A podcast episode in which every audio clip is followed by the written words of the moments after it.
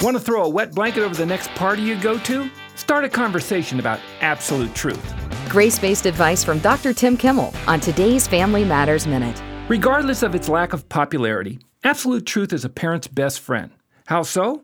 It teaches kids the non negotiables of life, which, if they're respected, ultimately set them free to enjoy life.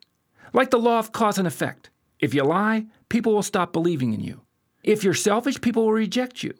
Absolute truth is that moral compass that points our kids to true north and empowers them to navigate the treacherous waters of contemporary culture. Do you want your kids to win at life? Then set them free by not only teaching them the truths that are non negotiable, but by also showing them what these truths look like modeled in your life. It may not make you the life of the party, but you'll be a lot better parent. To find out more about grace based families from Dr. Tim Kimmel, subscribe to his quarterly newsletter when you go to FamilyMatters.net.